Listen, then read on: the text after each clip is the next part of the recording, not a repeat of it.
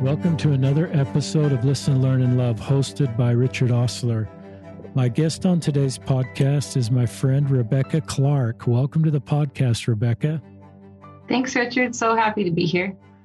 Rebecca is zooming in from Wisconsin, Green Bay, where she's lived for about 7 years. She's in her 30s. She's been married nearly 10 years, has 3 kids, active member of the church, has a degree from BYU, looking at grad school. We're going to talk about OCD. Rebecca has had OCD as long as she can remember, maybe 20 years. And so this will be a podcast with Rebecca bravely sharing her story. One of the things I like about this podcast is that she's been on this road for a long time, and I think it can help some of you that are just kind of figuring this out about yourself, or parents or other loved ones that are trying to see this and help others. And Rebecca has lots of different types of OCD, so this won't just be kind of one story, and even how OCD kind of moves around at times. So we said a prayer. We're just going to kind of get started. Thanks again for your courage to do this. Anytime someone opens up and has the guts to share their story, they become my instant hero, Rebecca. So on behalf of all of our listeners, thanks for doing this. Tell us a little bit about yourself. All right. Well, as you said, I live in Wisconsin. I'm a mom of 3 kids, ages 9, 6, and 3. And so they definitely keep me on my feet. I also, my husband and I are founders of a nonprofit called Village Book Builders, when we bring libraries to developing countries. And so it's been a huge blessing that I've been able to travel to places like Malawi, Africa, and different parts of Mexico to help with those. I also am passionate about LGBTQ advocacy. My LGBTQ friends are some of the people that I admire most, and I've been grateful to be involved as an admin for Mormons Building Bridges and a leader in my local Affirmation chapter, which is the Affirmation Chicago chapter, as well as doing allies and appetizers, which I love.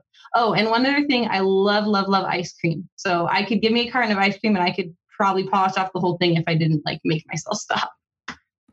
That is great. I'd kind of forgotten your work at in the LGBTQ space. That's a wonderful chapter, the Chicago chapter. We've had a couple people on already from that chapter, and we've got Valerie Green coming on next week or two. That's part of that or group, I think. There, you're nodding your head. Yep, I know her and love her. So wonderful. She's wonderful. Just tell us why you decided to come on the podcast. Yeah, it's a good question. So I have had OCD my whole life of 32 years. And for pretty much that whole life, I've been very private about it, rarely opening up to a few friends here and there, but for the most part, keeping it inside. But I've been feeling the desire lately to want to open up. I think I have a desire to be able to connect more authentically with people. And I feel like the way to do that is to share my journey and, be able to have people hear my story and me hear their story so that we can connect. Also, I have a desire to be able to help people with my story. I mean, I've been walking this road a long time, and I hope that there are people out there who, like you said, they're new to the journey or have children that are struggling, since I struggled even as a child, or, people that just want to understand. I hope to be able to lend some insight to that. And actually, I was inspired because I listened to your recent episode with the Real OCD Club at BYU. And as a former BYU student, I was super excited to hear about this club they're doing there. I wish I had something like that when I was there. And I think it's so wonderful they're doing that. And it was fun, too, because one of the club founders, Caitlin, is a friend of mine. She actually went on one of our Village Book Builder trips. So I met her in Mexico as we were working on a library together. And at the time, I had no idea that she had OCD, and she had no idea that I had OCD. But at least I can speak for myself, I just adored her, thought she was awesome. And so it was fun to see what she's been up to with the Real OCD Club. And I was inspired that, I really want to speak up more and see if there's ways that I can help people with my story. That's cool. That was a really good episode. That's episode 343, listeners. And we, on listenlearnandlove.org, if you go to that website across the toolbar at the top, one of the toolbar notes is podcasts. And if you pull down podcasts, we have a whole section now. There's so many podcasts, we divided them into sections. And there's a section on depression, mental illness, OCD. So all these podcasts, if you want to learn more about OCD and hear more stories, in addition to Rebecca's, Rebecca's will be there. That's a great place to hear other stories and not have to try to figure out which of the 350 podcasts are OCD related. But thanks for just, talk about, it's really brave what you're doing. When did it kind of first show up for you? Talk about, it sounds like as since the beginning of time. Yeah, pretty much. For me, OCD showed up when I was about 6 years old, when I was in first grade. And my teacher called my mom and called my parents and told them that she was concerned because in general, I was Teach Hut type of student, really obedient, really hardworking, that sort of thing. But she was having this problem where I kept getting up to wash my hands. We had a classroom sink in our first grade classroom, and she'd be teaching and I kept getting up to wash my hands. And she had asked me to stop, but I just seemed like I couldn't stop. And also she was concerned because when I did my worksheets, I would write something and then thinking that it wasn't perfect, I would erase it. And then I'd write it again, still didn't feel perfect. So I'd erase it again. I do that over and over to the point that my papers would start to get holes in them. And I don't think she knew what was going on, and my parents didn't know what was going on either. We didn't have a name for it, and we wouldn't have a name for it for years. Wow. Yeah. Yeah, you could go back and talk to your 6-year-old self and have some wonderful conversations. That's 26 years ago, roughly. Keep sharing your journey. 6 years old. Several years later, when I was 11 or 12, is when I had OCD that whole time, and there were little ways that it would show up. But throughout my journey, there's been times when it's really spiked, when it's really been extra severe. And the first time in my life when it was extremely severe was when I was 11 or 12. And at that time, the main kind of OCD that I struggled with was scrupulosity, which I know you've talked on the podcast about before. And I would struggle with things like I was so filled with anxiety. And that's okay. So that's the thing with OCD. For those who don't know how it works, you have the obsession, which is a thought that keeps coming to your head that you are so, so anxious and scared about. So in this case, I was so, so anxious about being righteous. And of course, being righteous is a good thing, but OCD takes it to a whole nother level where it's just off the charts, where you're like, I've got to be anxious, I've got to be righteous.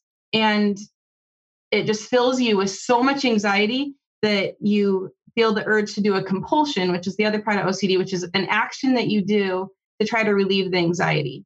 But of course, you do the compulsion, and for a little while it relieves it, but then the thought just comes back, the anxiety comes back. So you keep doing the compulsion to try to relieve it. And so when I was 11 and 12, I was scared to death of lying. And so if my parents, say I saw my dad go down the stairs, and then my brother would come into the room and say, "Hey, Rebecca, have you seen Dad?" And I would say, "I think he's gone downstairs, maybe." So I added "I think" and "maybe" to everything I said during that time, just with the overarching fear that maybe I'd accidentally lie. Same thing with obedience. My mom would come in to tuck me in at night. I would confess to her all the quote unquote terrible things that I, as an innocent kid, had done, like brushing my hair when it was wet out of the shower instead of using a comb. I guess she told me not to do that. And so when I did, I felt so horribly guilty that I had to confess. And then probably the most, the story that kind of illustrates where I was at that point the best, that's kind of a hard story for me to share because you'll see why. I was scared to death of not paying enough tithing. And I remember one day when I was probably 11, I was counting out the amount of tithing that I needed. And I'd figured out that I needed 8 pennies to pay on the 80 cents. And I had those 8 pennies in my hand, But there was a part of my brain that questioned. OCD is the doubting disease. So it doubted. I knew it was 8 pennies. Part of me did. But part of me questioned, am I wrong? Am I counting it wrong? And if I am, then I'll be sinning because I won't be paying a full tithing. And so my mom tells me that I looked at her with just utter humiliation because, of course, I know how to count. But so with utter humiliation, but also just utter fear, and looked at her and said, Mom, is this 8 pennies? Wow. And so I needed that reassurance that I had counted it right because my OCD part of my brain just couldn't accept that, you know, maybe I had made a mistake with it.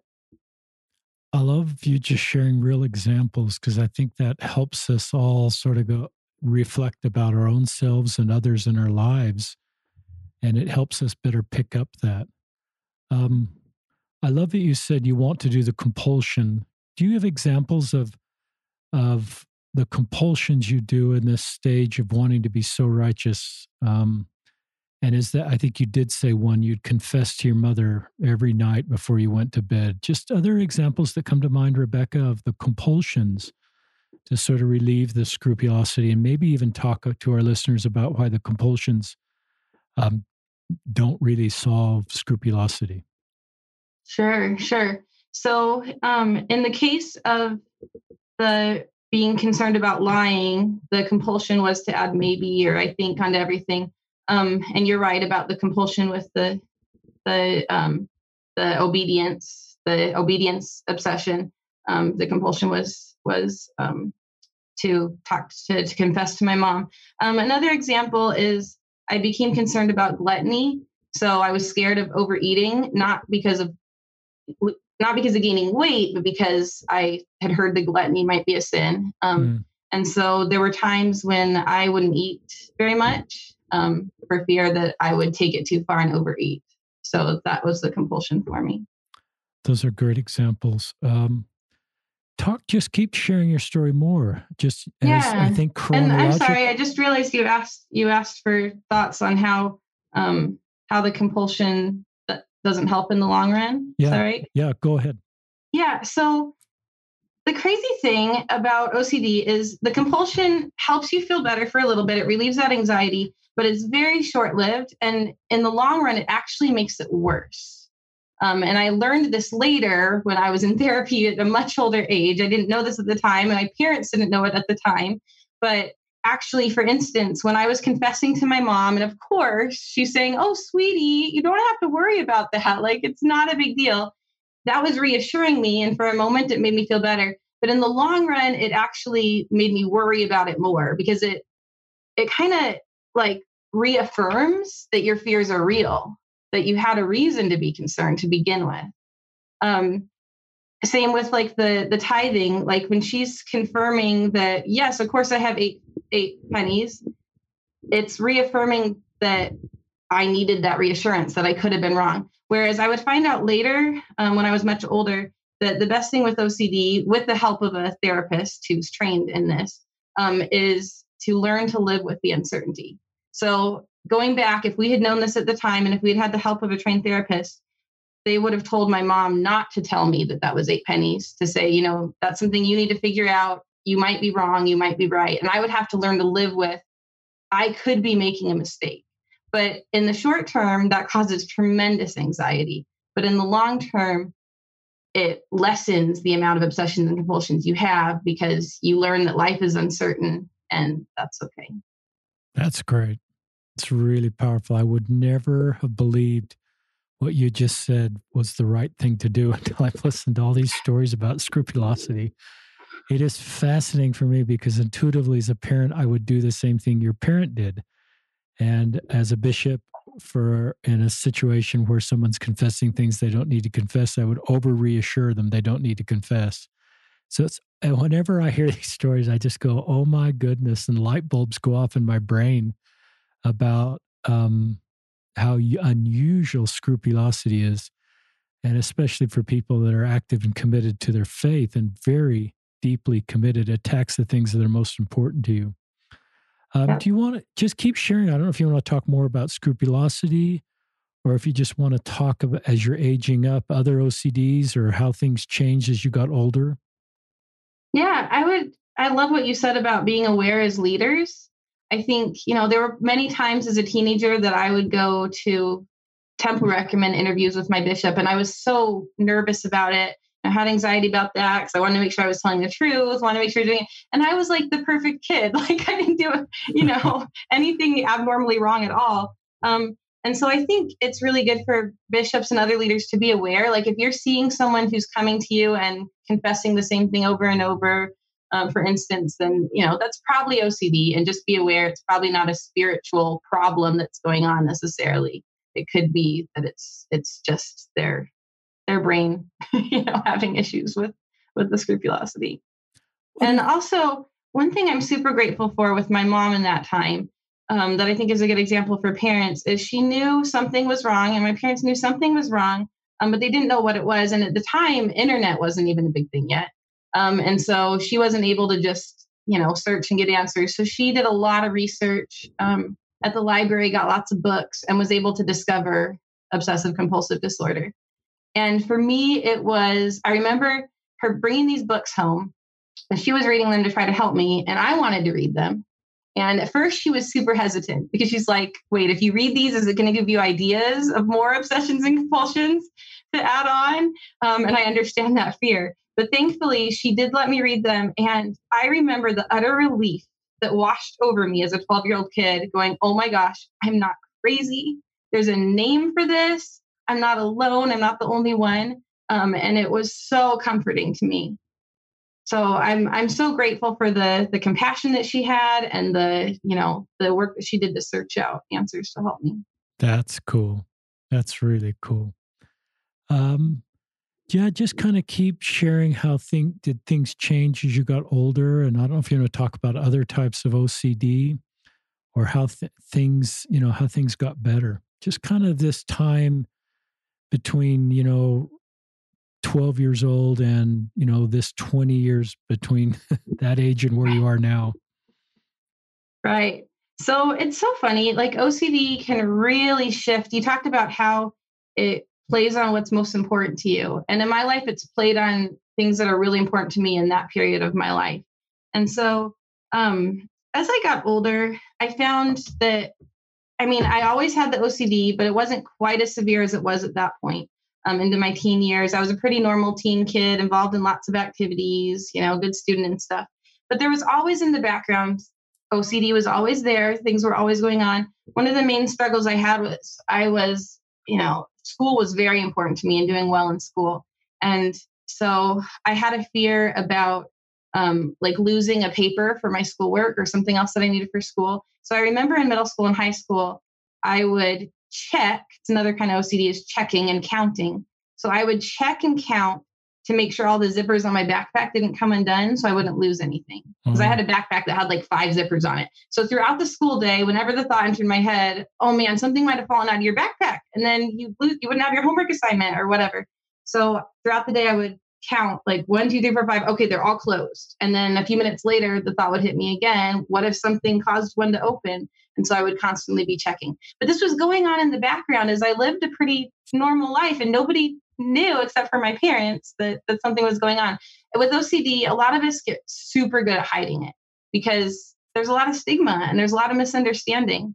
And so I didn't want people to know. So I would, you know, do my checking when nobody was looking and just live life. And also through college, like I had some relationship OCD show up in a relationship I was in. I had checking, just, you know, a lot of it was checking throughout that time. It wasn't until I was married and had my first baby that I had another bout of where OCD went from being in the background to really coming to the forefront and being extra severe. Tell us about that. So I got married to my wonderful husband, Tyler, when I was 22, and we had our first baby pretty quick. We were pregnant within about 4 months, I think, of being married. And so our first child, Emma, was born just a month and a year after we got married. And Of course, we love her and adore her. From the beginning, though, she hated sleep. And it makes me laugh now because she's 9.5 and she still hates sleep, more so than even her younger siblings. She's always been the most difficult to get to sleep and still is. But as a baby, she did not sleep. She, of course, had the normal newborn stage of not sleeping, but that continued on and on. It wasn't until she was about 11 months old that she had her first time of sleeping through the night. Wow. Yeah, it was rough. And even then, it wasn't like every night that she would sleep through. So, and it was about 2 years. Yeah, sorry. And you have 2 more kids. Yeah. There's, we changed some stuff with that. You'll learn. But I found that, and of course I'd never experienced what this is like before, but I found that with my OCD, I needed to be able to have complete mental and emotional strength, I guess, to live life. And when I was not getting sleep, I didn't have that mental and emotional strength that I needed. And so when I was being woken up constantly, it caused my OCD to just go off the rails. I also had postpartum depression come into the mix at that point. And so I had depression and OCD both just going crazy. And it got to the point where she would wake up and then I would try to go back to sleep, but I was so anxious that she was going to wake up again. And I didn't know when she would wake up again that I would lie there having trouble going back to sleep even when she was. And so I was getting no sleep. I also, as she got a little bit older, I found out that, that they recommend often as babies get older, putting them on a schedule, and that sometimes that can, if they're getting good sleep during the day, it can affect how they sleep at night. And so I was desperate to get sleep myself. And so I put her on a schedule to try to get her to sleep better. And I did find that it helped a little bit. So in my desperation to get more sleep at night, I became OCD-ish. I make OCD an adjective sometimes. I think that, I don't know if anybody else does that, but I became OCD-ish about her sleep schedule. So where I was planning to the minute when I wanted her to go to sleep. Now, of course, I couldn't really control when she'd fall asleep, but I would plan to the minute when I was going to start her wind down to try to get her ready to go to bed. And if there were things that got in the way of that, I would just be flooded with anxiety and just, I just had to have it scheduled and had to have it perfect in hopes that maybe I'd be able to get some sleep that night. And to be honest, that was a point in my life where OCD really took control. Where most of my life people couldn't tell, but at that time in my life, if you had interacted with me on something that touched on my baby's sleep, like if you tried to schedule something with me where I was trying to schedule around my baby's naps, you would have been able to tell that something was kind of odd, that I was ultra focused to an abnormal level on my baby's sleep schedule. I also had checking go crazy because, of course, what's more important to a new mom than their baby's safety? And so I had a lot of checking rituals that developed around making sure my baby stayed safe. Things like making sure that her swaddle was on just right so that it wouldn't suffocate her, even though it wouldn't, I just, because I was doing a good job with it, so it wouldn't, but I would check it and then, have doubts, had the obsession that maybe I did it wrong and she was going to suffocate. So I'd recheck it. Same with and again, no matter how many times I checked it, I still wasn't sure that it was safe. And I would do the same with the doors. I would lock the doors at night, but then I'd have the doubt that it was really locked. I'd recheck it. I'd be staring at it, trying to convince myself, because part of my brain knew. That's a crazy thing with OCD is part of your brain knows that it's good. You know that you did it, but the other part of your brain still has that doubt. Maybe I messed it up. So no matter how many times I checked and rechecked, I still had the fear of what if I didn't, what if it's wrong, and what if someone breaks it and hurts my baby? Wow. That's painful. And that's powerful. This is a really good part of the podcast, Rebecca. No one's ever really named checking OCD. Did you name that, or is that a common name that people would be recognized that have had the same challenges? It's a pretty common one. you can check different things, but it is pretty common to have checking doors, checking ovens that they're off, that sort of thing. Having fears that someone's going to break in or a fire's going to start. It's a pretty common thing. I mean, I have some of that. I don't want to make this podcast about me, but I go pick up our company mail a lot, and it's just in a box 2 stories down in our office building, and I open it and I put my hand in, I pull all the mail out, and then I lock it. And as I'm going up the stairs, I think there's something still in there. And I go back and there's nothing in there. And as you're talking about this, I realize I have a little bit of that. When I close my garage at night on my car, I hear it go down. I can't actually see it go down. I hear it go down, but I go, I better just make sure it went down. And It kind of ends there. You know, I don't spend a lot of time, but it's some of that.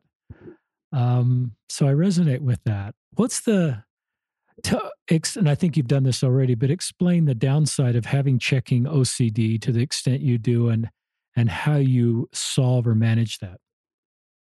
Yeah. So it's funny you should say that, because I think it's a continuum, right? Like, I think we all have times when we do something and then they're like, wait, did I do that? And if it's something important, we might want to check. And I think some of us might have more of that than others.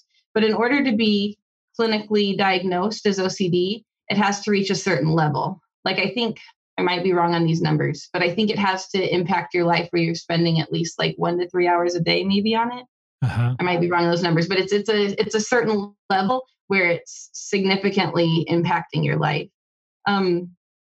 And it's hard to explain even the amount of anxiety that you have in that moment when you're locking it and relocking the door. Like, it's like you almost feel like, you know, if I mess this up, my baby's going to be killed. And that's honest. I think I probably messed it up. Like, it's this powerful anxiety that just floods over you head to toe. And you get locked in where you can't stop doing the compulsion because you're never sure. In my example, you know, the left your mail in the mailbox or the garage door up is very different than your child. So in this specter, this range, you know, even the worst case scenario of leaving the mail in, I just get it the next day. But you're thinking of really grave situations with that OCD relating to your child's safety. That's brutal. Yeah. And that's tough. And it's really tough. And at the time I wasn't in therapy yet. But my therapist now tells me that in order to work on something like that, you'd start small. So you wouldn't start with the compulsions and obsessions that cause you the most anxiety. You'd start with the ones that cause a little bit of anxiety. And before you move up to the harder ones. But what you do is called exposure and response prevention. It's part of CBT, or cognitive behavioral therapy. And it's the recommended treatment for OCD. And so what they have you do is take obsession and compulsion that are, you know, that cause you it would cause you anxiety not to do the compulsion, but it's not your highest level. And you have the obsession, you have the anxiety come to your mind, but you purposely don't do the compulsion. Or if you're trying to start really slow and build up, you might do it, but do it changed. Like, for instance, I had a certain order that I locked the doors in, and I get stuck doing each one over and over, but I had that order. And so my therapist might have me switch up the order. So I can still do it, but a different order. So anything you can do to kind of change up the OCD, because OCD wants everything to be exactly how it's scheduled. So anything you can do to switch it up. And then you build over time, because what happens is as you get used to at first you have tremendous anxiety from not doing the compulsion. And it's terrifying because you're thinking that thing that you're so afraid of is going to happen. But over time, your body, it's called habituation. Your body habituates to that feeling, and that feeling doesn't feel quite as strong anymore over time. And so over time, you're able to build up and do more and more of the ERP. ERP, exposure response prevention. Yeah. Exposure response prevention. I was interested that you said that the OCD really spiked when you were sort of stretched emotionally with the baby, being up, less sleep, postpartum. And so I would guess, you know, just that this maybe happens for others, that their OCD is there, but when they're not operating sort of on all cylinders, that then it's more likely to keep into their lives. And it's not a spiritual weakness. It's just, I don't know the right vocabulary, you're more vulnerable if it's there, kind of below the surface. So I like you sharing that part. Our listeners may resonate with that. How did things get better? Just this time between these 20 years of dealing with this and where you are now. Yeah, so this went on for a really long time, that things were really, really rough. And, you know, to be honest, I was just barely holding it together. And that's why people could tell that, you know, that interacted with me on certain subjects could tell that something was wrong. I was in a deep, deep, deep depression. I was spending hours and hours every day on my rituals throughout the day. And I was just, I mean, it was miserable. I was just anxious and depressed. And OCD had really just taken over my life. I went from OCD being always there to just being front and center. And to be honest, in order for things to get better, which they have, but in order for that to happen, I had to hit rock bottom. And what that looked like for me is I had an experience. This was when my daughter was probably about a year and a half. So this has been going on for about a year and a half. And I had an experience where someone that I know said some stuff to me. They were concerned by what they saw with my obsessiveness about my baby's sleep schedule. And I had inconvenienced them by my obsessiveness about the sleep schedule. And they expressed that that something had to change, that I was causing my husband and my baby to, you know, to suffer because of what I was doing and experiencing. And because I was so low already, I took that to heart, where I believed that my husband and baby, I was causing them to suffer, and that my husband and baby would be better off without me in their lives. So at that point, I became suicidal. And it was the lowest point I ever hit, but I wanted to relieve my poor husband and baby from the struggle that I was bringing into their lives. So I believed they'd be better off if I wasn't there. And I never did act on that, but for a while, I really wanted to. I really thought it would be best for them. Thanks for having the courage to share that. There's maybe others that feel that way right now, that their family or others would be better off without them here, or somehow our presence is messing up other people's lives. So that's something that I've learned. Some people have concluded that's not true.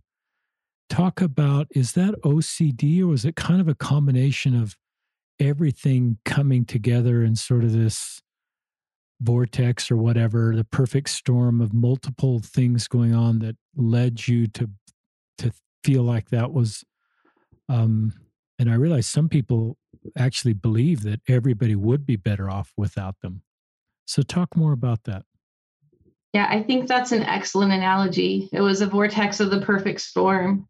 The depression combined with the anxiety, combined with, you know, what the messages I was getting from people around me and that specific experience. It, you know, I look back now and I have compassion for who I was. You know, this was 8 years ago.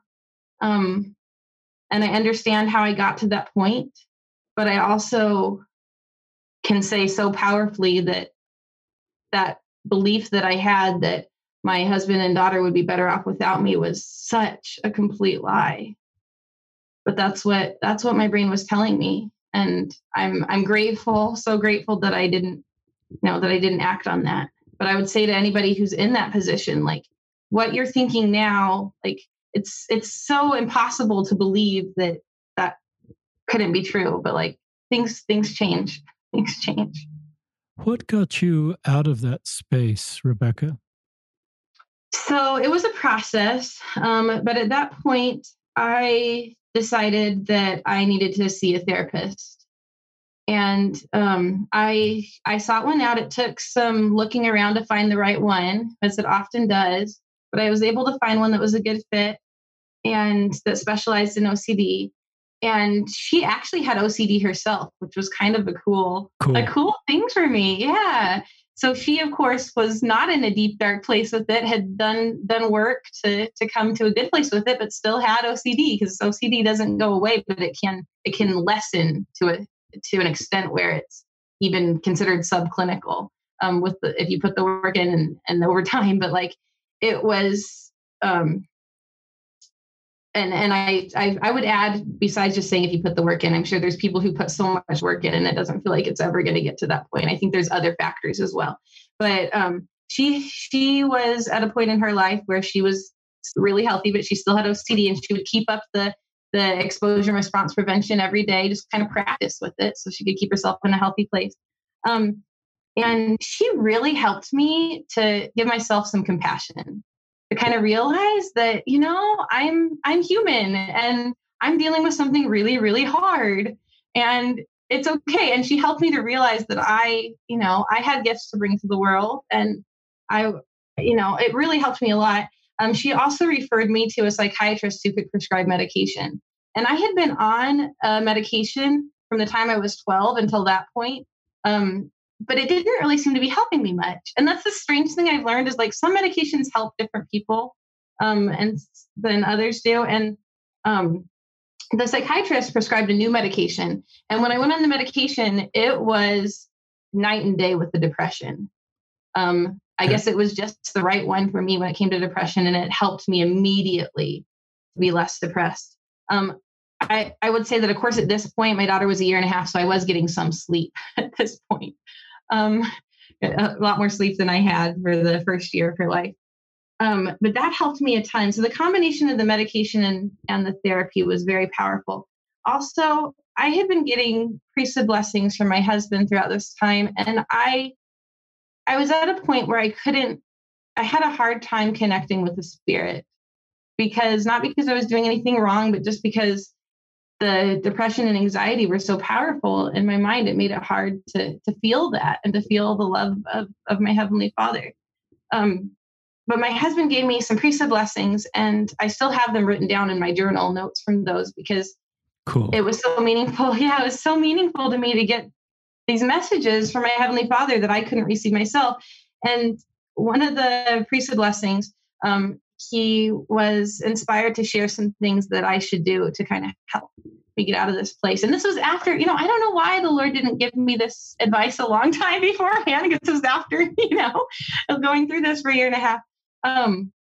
But the things I was told to do were service, finding a way so I could get outside myself and serve, which I did. I started volunteering at a pregnancy resource clinic to help women in unplanned pregnancies. And I loved it. I fell in love with those women and was able to help there. Also exercise, which helps my body and my brain release those endorphins and get healthier.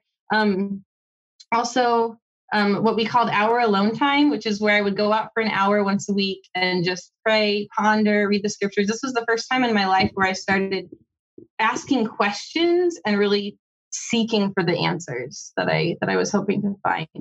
And then getting the sleep that I needed, which we would go on, as you said beforehand, to have two more kids. And what we found in the future is we knew that I could not handle my OCD when I was not getting sleep. And so with kids 2 and 3, my husband got up with the babies. I would sleep in a different room. He would get up with them. It was hard for me at first, because I thought a good mom has to breastfeed, and, I'm going to breastfeed. But I learned that I could breastfeed during the day, but in order for the health of myself, my husband, our whole family, we had to make a decision that was right for us. And for us, I could breastfeed during the day. He would bottle feed at night. I would get the sleep I needed. And oh my gosh, when I get 7.5 to 8 hours of uninterrupted sleep, I can handle this. It makes all the difference in the world. That's a great segment. There's a couple of things I just love in there. I love you being honest. You couldn't feel the spirit and realizing that wasn't a spiritual weakness.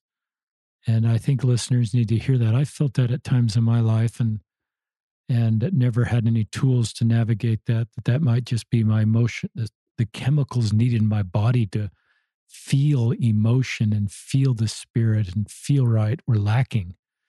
And I love that's the way where medication can replace those missing chemicals to help us feel right. And that allows us to be more likely to feel the spirit. So I recognize that on one level, you knew you weren't doing anything wrong to feel the spirit, but you still couldn't feel it. And I just think we have to have compassion for ourselves and for others that open up, they can't feel the spirit, and not create shame in our culture for people that say, I don't feel the spirit anymore. And my normal reaction would be to give them a checklist of things to feel the spirit. And this isn't a spiritual weakness. It's a symptom of an emotional challenge that is a spiritual symptom, so to speak, but it's not solved by spiritual tools. I love the role of your husband in giving those priesthood blessings. And he's probably scratching his head at times wondering, how do I help my wife? I think a lot of us at times are deeply committed, but not always sure what to do. So I'd love you to give advice for spouses, because I'm sure there were some stressful days in your marriage and some great days. But and your good husband probably would have some thoughts to share too also. But what advice do you give for family or spouses trying to help someone with OCD? Oh, that's a good question. Yeah. I mean, those early years, I mean, we're practically newlyweds anyways. Right. I mean, our baby was born and we've been married for a year. And so we're going through this crazy time. He knew I had OCD when we got married. I'd shared that with him when we were dating, but neither of us knew to what extent that was going to affect things. When we had our first baby, neither of us had any idea. And it's hard. I guess the things that come to mind are, know that things can get better. Those dark days, they were some really dark days, but honestly, it strengthened our relationship. Looking back, I realized that we're That's stronger cool. and closer because we went through that together. He was so loving and supportive and patient. I mean, I'm sure there were times I was very frustrating of no fault of my own, but OCD just does that. So I would say, try to be patient, seek out your own self-care, take care of yourself while you're helping your loved one. And try to talk and ask questions and, try to understand the best that you can and support your spouse in getting the professional help that they need. Because when it comes to something like this, it's not enough, the exercise, the hour alone time, the service, like those were important pieces, but none of it would have worked if I hadn't gotten the therapy and the medication, because, these psychological issues, they need that professional help. And so my husband supported me and said, I'll watch our daughter, you go to therapy. He supported me in those things. And that was really important. It's a beautiful love story. This is, I would think, there's deeper communication ability.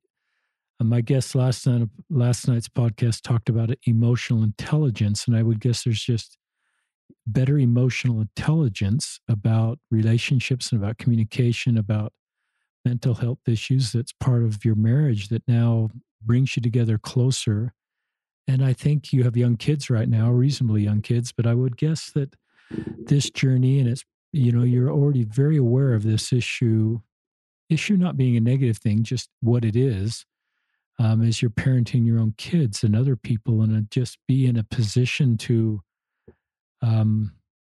help your kids. And they may never have OCD, but they may have something else. And you'll just, also like where your husband and your spouse, you recognize that sometimes when we kneel across the altar in our temple marriages, we talk, rightly so, about there's three people in our marriage. There's each other and there's the Savior, and we're kind of going in this covenant.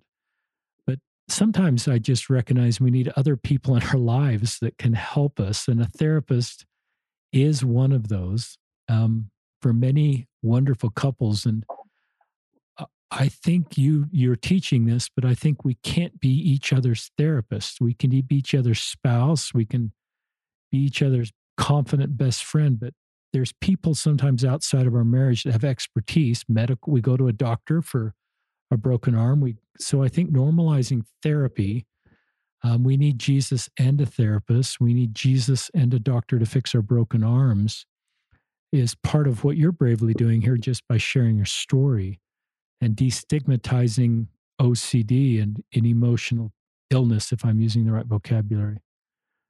I just want to mention, just because I've been writing about this in another book I'm doing about improving LDS culture, and I'm talking about suicide in this chapter, and the Joyner model of suicidality is one that a few of my guests have mentioned, Joyner listeners, and he has three things here that are predictors of suicide, and one is the thing that Rebecca talked about is perceived burdenness. And it's the view that one's existence burdens family, friends, or society. This view produces the idea that my death will be worth more than my life. I'm sorry to read this. My death will be more than my life to family, friends, and society. And it's just a potentially fatal misperception. The second one is low belonging and social alienation, a low sense of belonging. And one being alienated from others, not integral into the family, circle of friends, or valued. And a third one is just an acquired ability to enact lethal self-injury. And I do that in the context of a little bit for LGBTQ Latter-day Saints, but the model applies to all of us. Were those other ones, just any thoughts on that as you're hearing that, Rebecca, and how that applied to your situation? Yeah. I'm grateful that I had the people around me, especially my husband. I was able to have that connection and not feel completely alone. And I also had other people in my life that cared about me. And, even if they didn't know exactly what was going on or didn't, understand that they cared about me. I think something that this experience has been a gift for me in is that I get what it's like to be in that kind of a low place. And so for my friends who are LGBTQ, many of them have been in that place, or my friends who have had other things that have led them to that dark place. Like even though our experiences of how we got there are different, like I can relate to that. I know what that's like. And that's been a powerful thing. Yeah, I love that. And feeling pain, and it just gives you more empathy. You see. Tell us more about your story. How are things now? More about how things got better. Advice you give to other people that are in the thick of this. You've done some of that already. Yeah. So I've been so blessed. Things are so much better now. It's been cool for me to prepare for this interview because I've been looking back on what things were like back then compared to what they're like now. And it's like, oh my gosh, that feels miraculous. Cool. The changes that have taken place. And, I don't want to downplay OCD. It's still something I deal with every single day. My husband compares it to running a marathon with 100-pound backpack. And so every day I run my marathon and I still have that 100-pound backpack, and man, is it heavy. But when I'm able to get the sleep I need, when I have therapy, which now, during the dark time, I had to do therapy every week. Now I do it like once or twice a month. I talk to my therapist and it just kind of helps keep me up and going. I still take medication every day. When I do those things to take care of myself, I can carry that backpack. It's hard, but I can do it, and I can do all the normal things. I'm a mom to my 3 children. Right now we're doing online school with COVID. I'm able to serve in ways that are meaningful to me. I'm able to do those things because I'm taking care of myself. I'm just carrying that backpack. And I've come to the point where, I still have OCD in my life. And one of the things where it manifests itself the most right now is something called just right OCD or perfectionism OCD. I'm very concerned because I have 3 little kids. My brain makes me have anxiety about something. And right now my brain's making me have anxiety about making sure that I accomplish everything that I need to take care of my kids and their schedules and school and all that stuff. I make sure I don't miss anything from my schedule. And so I tend to have a lot of mostly mental rituals, going through and checking and counting and making sure I dotted all the I's and crossed all the T's. But one thing that's cool is I've gotten to the point with alpha therapy that I don't really do rechecking. You know, it used to be that I would check something and I would immediately have thought again, I needed to recheck, and then I'd recheck and I'd get stuck in the spiral. But I'm at the point now where I can do the check, and then sometimes the thought comes back in to recheck, but I'm able to label that, no, that's OCD. Cool. I'm moving on with my life. And yeah, and it's just freed things up so much. You know, something else that's hard for me as part of the Just Right OCD is like writing. I'm perfectionist about writing. I'm scared that I'm going to, you know, not write it perfectly. And my therapist has been helping me try to learn to do that. But like, they're not things that take over my life anymore because I have the mental power and the training with the therapist to be able to, you know, recognize that and stop that before it goes too far and to just live with it. And it's part of me. It's part of who I am. To be honest, my biggest challenge at this point in my life is shame. It's looking back on, you know, I think a lot of it is not speaking up, not being authentic about what my experience is and has been, and feeling alone in that. I think I have a need to be real with people, to connect with people authentically. So that's part of the reason I wanted to do this is I want to say, you know what, this is part of me. And I don't want to hide anymore. I don't want to be ashamed anymore that I'm different and weird. Like, you know, most people don't know I have OCD. Like they don't know that I don't come across as weird, I don't think, but like, I want people to know this part of me. And I also have been learning that I always saw OCD as completely a negative thing. And you know, it's called a disorder, and there's good reason for that. I mean, you can see in my story ways in which it was absolutely a negative thing and led me to a very dark place. But I'm also learning that there's another side to that.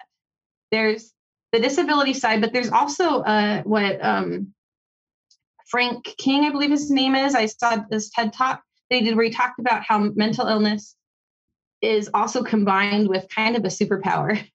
Like, you know, I am really detail oriented. I'm really good with numbers and details and organization because I want everything to be perfect and just right. And if I can use that in a way that's positive instead of in the way that, you know, sometimes the negative ways OCD wants me to use it, it can be used for good. OCD has brought me tremendous empathy. I care about everybody and their story and wanting to be there for them. I care about marginalized groups. I care about individuals.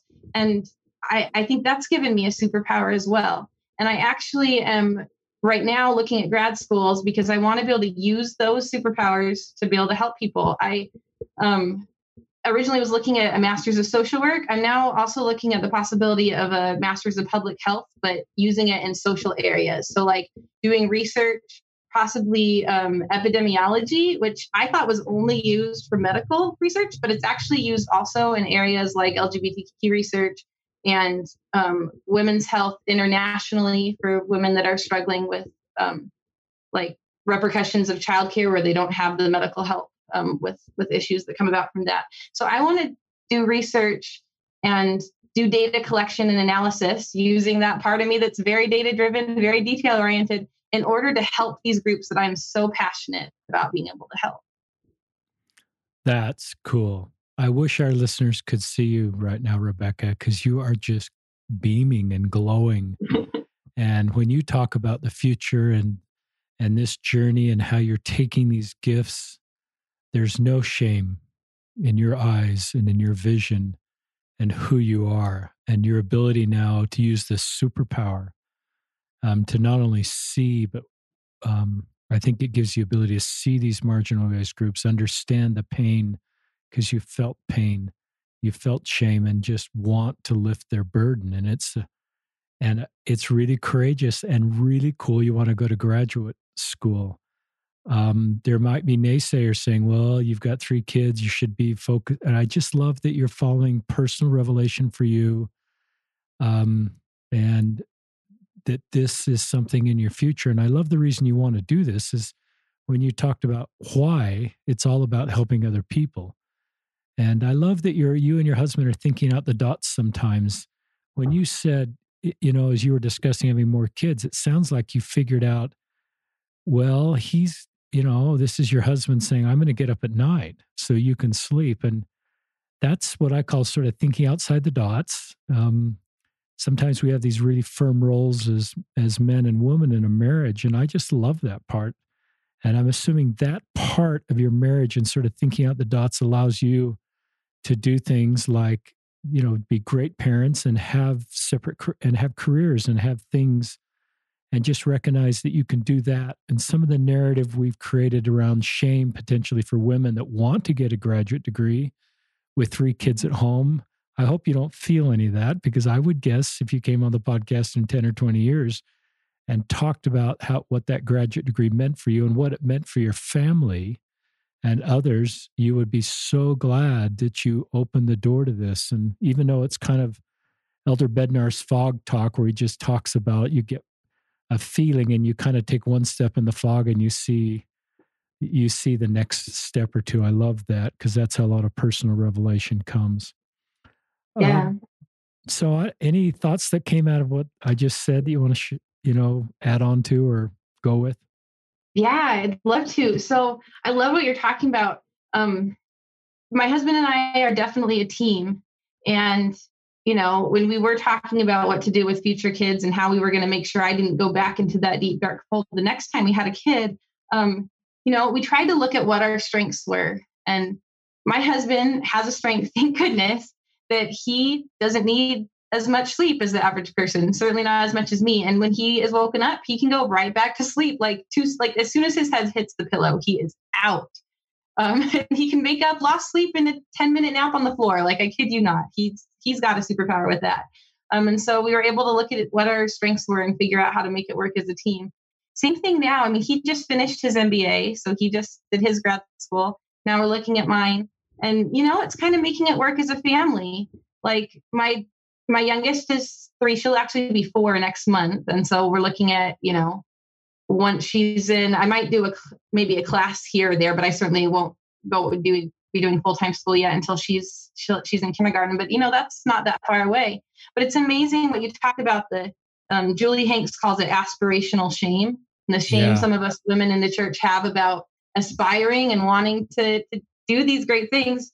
And I definitely had that when I was younger. I actually, my original declared major as an 18-year-old BYU student was psychology, but I knew that I was going to be a stay-at-home mom. I believed that was, what I was supposed to do as a woman. And it's something beautiful and absolutely wonderful. And I'm grateful for it. But I got the message somehow that was the only thing I was allowed to do in order to be righteous. And so I was committed to that. And so people would tell me when I'd say, hey, my bachelor's, it's going to be psychology. Everybody would tell me, well, you have to go on and get like a PhD in order to do anything with that. And I went, oh, well, I'm not going to be able to do that because I'm going to be home with the kids. So I guess I shouldn't do psychology. So I actually changed my major largely because of that and did education. And now it kind of feels full circle, because now I've learned over the years through personal study, prayer, the Spirit, through my husband's encouragement, through so many things, I've learned that there are ways to do both. I mean, I can be a good mom and I can aspire. And in fact, it's been so cool to see my kids because they're watching me, study, what school I want to go to. Do I want to learn epidemiology or biostatistics? What cool areas do I want to use those in to help what marginalized groups? And my kids will ask me questions about it. So Mom, have you figured out what school you're going to yet? Mom, do you want to do this? And I can see their brains going, oh, I can do this too. My daughter's going, oh, when I grow up, I can do anything I feel led by the Spirit to do and that I want to do. So it's just been really cool. That's really cool. I love that term, Dr. Julie Hanks, who coincidentally her niece married our son this summer. So I've known her and we've interacted, but it was fun to see her at the wedding events. But I love that term, aspirational shame. And as a male, I've never obviously, there was no trade-off between if I got married and it, you know, it just, but I just recognize for women, LDS women, and maybe women of other faiths, we've created that shame. And I think that it's really healthy that we're hopefully getting over that, and people like you that, you know, are helpful for that. And I love the impact that you have on your kids. Do you have sons or just three girls? I have two girls and one boy. So it's girl, boy, girl. I think it's good for your girls and your son. I think it's actually healthy for your son to see that in his mom, and perhaps to have just better, you know, I think it influences the type of woman he wants to marry, and just this whole relationship with women, potentially to have you as this role model, the key role model woman in his life. So I think there's even some neat, wonderful things for your son. And I've really been grateful for my wife and the things that she's done, not only in our home, but in our community, that I think have been good for all of us.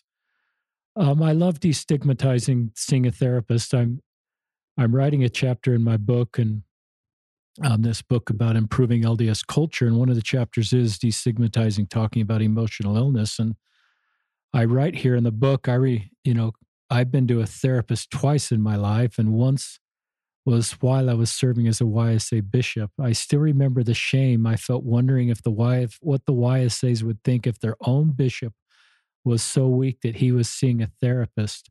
I remember being glad my therapist's office was in a different area of town so no one would see me. Since my release, I've concluded I should have felt no shame for my emotional health challenges. They were not a spiritual weakness. And my diagnosis, at least in my case, because it wasn't a major diagnosis, it was dysthymia. Did not impact my ability to serve the members of the ward.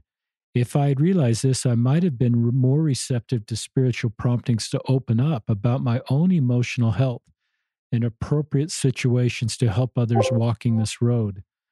And just sort of vulnerability sometimes breeds the ability to really help somebody. So, but it's taken people like you to bravely step forward, and Elder Holland's talk has been very impactful for me. Although it was given before my assignment, it didn't have enough of an impact for me to consider opening up to others the way he did in General Conference and the way you're doing right now. I think Satan's role in emotional illness is non-existent. He doesn't cause emotional illness, but I think he can create shame. So I don't know how you feel about that, but I've always felt one of Satan's greatest tools is shame. And to isolate us from others, to isolate us from therapists, to conclude this is a spiritual weakness, to conclude we don't measure up as a spouse. And I don't know if all that comes from Satan or from the emotional illness itself. Any thoughts on that? I like that. I think that's really true, that, you know, the Lord wants us to find joy, and that doesn't mean that everything in life is going to be easy. But I think when we have those feelings of shame and discouragement that keep us from connecting with others because we feel like we're not worthy to connect with them, you know, that certainly isn't a feeling that comes from the Lord. And it's, you know, the more that we can connect with others, I think, and the more that we can share our stories with each other, whatever those stories are, I think the more we honestly create Zion, and we are acting as the children of God that our heavenly parents would have us be. And I think it's just beautiful when we can do that. That's great. Anything else you'd like to share with our listeners, Rebecca? Just one last thing, and that is that I'm an open book. Like, I would love nothing more if somebody reached out to me, emailed me, you know, and started a conversation. You know, if you have OCD, if you know somebody who does, or even if you don't and you want to learn more, like, I'm so happy to share. I'm so happy to learn from you and connect. So please reach out to me. That's cool. How can people find you? I'll give you my email address. First I'll say it, then I'll spell it. It's RebeccaDSC@yahoo.com. So that's REBEKAHDSC@yahoo.com. And are you on social media? I am. I'm on Facebook. I have a kind of long name there, but it's Rebecca Dawn Simpson-Bart. Okay. And for our listeners, we'll tag Rebecca Facebook account so you can find it, and we'll put Rebecca's email address in the podcast. I guess people call them show notes.